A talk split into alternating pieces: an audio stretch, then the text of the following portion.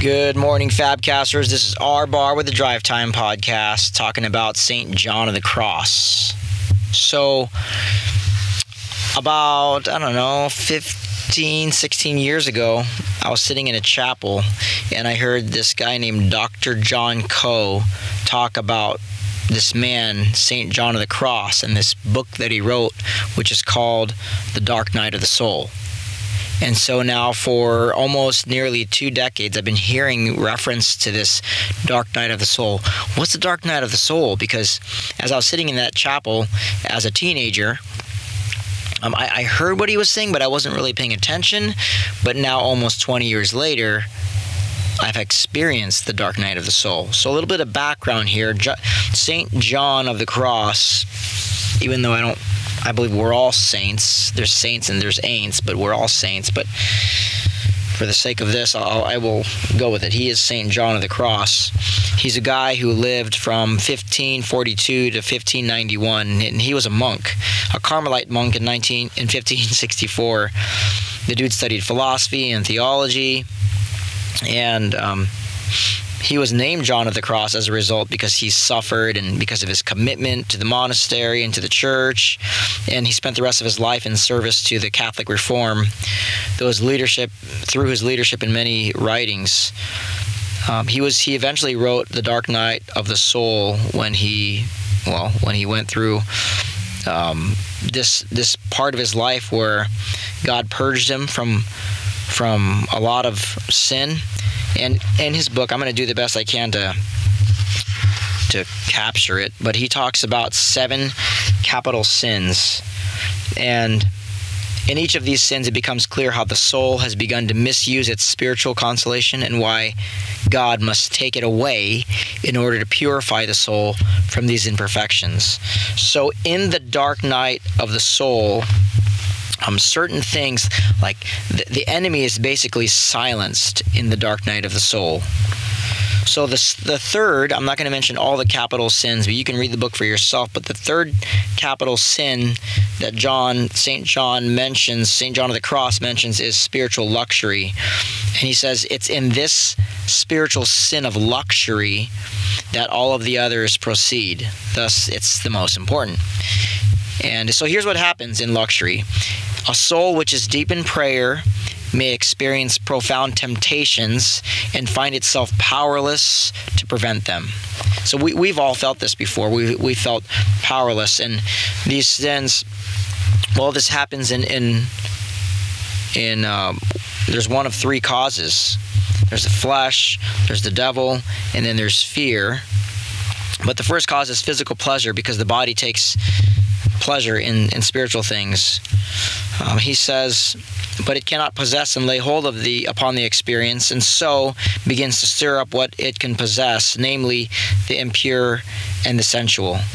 So that was a little confusing, but it, it's basically the flesh desires fleshly things. And the second cause of, of the sin of luxury is is the devil or his demons. And in order to disturb and disquiet the soul, the the devil or his demons will try to stir up impurity within the soul. And he hopes that it will that the soul will give heed to these temptations. And then the soul will begin to fear these temptations and become lax in prayer. And if they persist, they may even give up on prayer altogether. That's that's what the devil wants us to do. He always wants us to shift our focus from God unto other things. And if if our life lacks a prayer life, the devil is accomplishing his objective. And the third cause of, of the sin of luxury would be um, an inordinate fear of impure thoughts, in, in John of the Cross's words. And he says some souls are so tender and so frail that they cannot stand such thoughts and live in great fear of them. This fear itself can cause their downfall. They become agitated and at least disturbance and thus are too easily distracted. How many of us have, have struggled from fear and have been in bondage to fear? And then when the fears come up in the midst of, of, of what he says here, in confession and communion, how many of us have, have been overcome by that and said, well, what would they think? What would my spouse think? Uh, what are they going to think about me? All those things are, are rooted in fear. And here's what he says I'm going to quote When the soul enters the dark night, all these things are put under control. The flesh will be quieted, the devil will be silent, and the fear will subside. All because the fact that God takes away all of the sensory pleasure of the, of the flesh. The soul is purified in its absence. But it's a dark night. It's a dark night. And I experienced this dark night of the soul, oh, I would say about, um, I don't know, three years ago now. Where the things I took pleasure in before, even the spiritual things, um, were all quieted. And it's like God changed my spiritual DNA, if that makes sense. Um, and and he also says this there are some who become angry with themselves at this point, thinking that their loss of joy is a result of something they have done or have neglected to do. So I think that's someone like me who who worships the God of comfort, who is ridden with with uh, the deception of guilt, and thinking that I am in control. Um, but I'm not in control. So here's the truth their problem, people who, who become angry and think that their loss of joy is a result of something they've done, their problem is that they lack the patience that waits for whatever God would give them and whatever God chooses to give them. They must learn spiritual meekness, which will come about in the dark night. So, there's a lot of things in this in this little in this little book and then there's also a book called Devotional Classics that also mentions um, John of the Cross and the Dark Night of the Soul. But it's a really hard read. I mean, I got the audiobook for for Dark Night of the Soul, and it's it sounds like it's written in in ancient times, 1500s, and it's read by a guy that seems like he's reading out of um, the original Robin Hood movie. Um, but if you stick with it and you, and you really digest what he's talking about and the purging and the dark night of the soul and when when all of your spiritual disciplines and your Christianity or your spirituality is is put on the line and it no longer gives you the satisfaction that it, that it did before. Um, it's an eye-opening dark time, but it's a wonderful time. Um, one of the one of the these sins, one of the, the top seven that he mentions here, one is spiritual gluttony, and this was so convicting. He says this The fifth sin is spiritual gluttony. Many souls become addicted to the spiritual sweetness of the devotional life and strive to obtain more and more of it. They pass beyond the limits of moderation and nearly kill themselves with spiritual excess. That's me. That was me. I mean, Beth Moore said this freedom is as addictive as bondage. But man, when I was addicted to spiritual gluttony, i.e., I became a podcast addict. But back then, in, in 99, 98, 99, 2000, we didn't have podcasts. So I was a tape addict, and we called ourselves. And if you are, if you are one, you'll know exactly what I'm talking about. We called ourselves tapers. You know what a taper is? A taper, this is a specific term to a specific group of people that I will not call out by name, but you'll know what I'm talking about if you, you hear it. We gathered around a tape player and we listened to a guy that had some solid doctrine, had some solid teaching, but it went overboard in the fact that many of us tapers didn't congregate in churches, but we gathered around a tape player. Very cultish mindset listening to a guy from the 40s and 50s and 60s about the doctrine of this, the doctrine of that. We got pumped into our system Bible doctrine. There was never any room for transparency and vulnerability because you only confess to God and you never confess to people because God is our audience. And it was just laden with fear. Why would I ever confess something to God that I would be then be afraid to confess to the brother or sisters in front of me? Why would I not participate in body community type living? That would be ludicrous. That would be so contradictory to the theology of the body in the church. Because the theology of the body of Christ says the eye gets to see the, the eye gets to know what the foot knows what the ear knows what there's no secrets when the body moves it moves together so there's no secret from from what one part of the body is struggling with with another part of the body if that makes sense so spiritual gluttony my spiritual gluttony started back then it actually goes beyond that because I grew up in San Clemente, California, surf, little surf town, and K Wave 107.9. Every single radio in that in San Clemente got that station because it was a San Clemente station. So even if you your antenna broke off, you still got that station. So I grew up on Calvary Chapel. The Calvary Chapel movement was in full effect in, in Orange County in Southern California. Uh, I grew up on Greg Laurie. I grew up on Raul Ries. I grew up on Skip Heitzig. I grew up on tremendous men of the faith tremendous men of the faith, very inspiring guys. Uh, Chuck Chuck uh, Smith was on the radio. I remember every morning my mom would drive us to school sometimes when we were riding our bikes and and uh, we heard Chuck Smith. Oh, let the Son of God enfold you with the Spirit of. And you know that song. I mean, it was, it was classic, classic '90s. But that's where my spiritual gluttony began and I began to collect these sermons. I began to collect a, a, a, strong database of good, solid stuff. But it started to become unbalanced um, when I became a taper, where was constantly just playing playing a doctrine, and with with no application of it. Not, I mean, not completely no application of it, but I lacked application with some major parts, i.e., communal living community living, bringing sins to the table because the, the doctrine and the theology that I was saturating my soul with avoided honesty, avoided transparency, avoided embracing the brokenness, bringing that to the table, and sharing it with other believers who could meet me there and lift me up in that same place. That theology avoided it.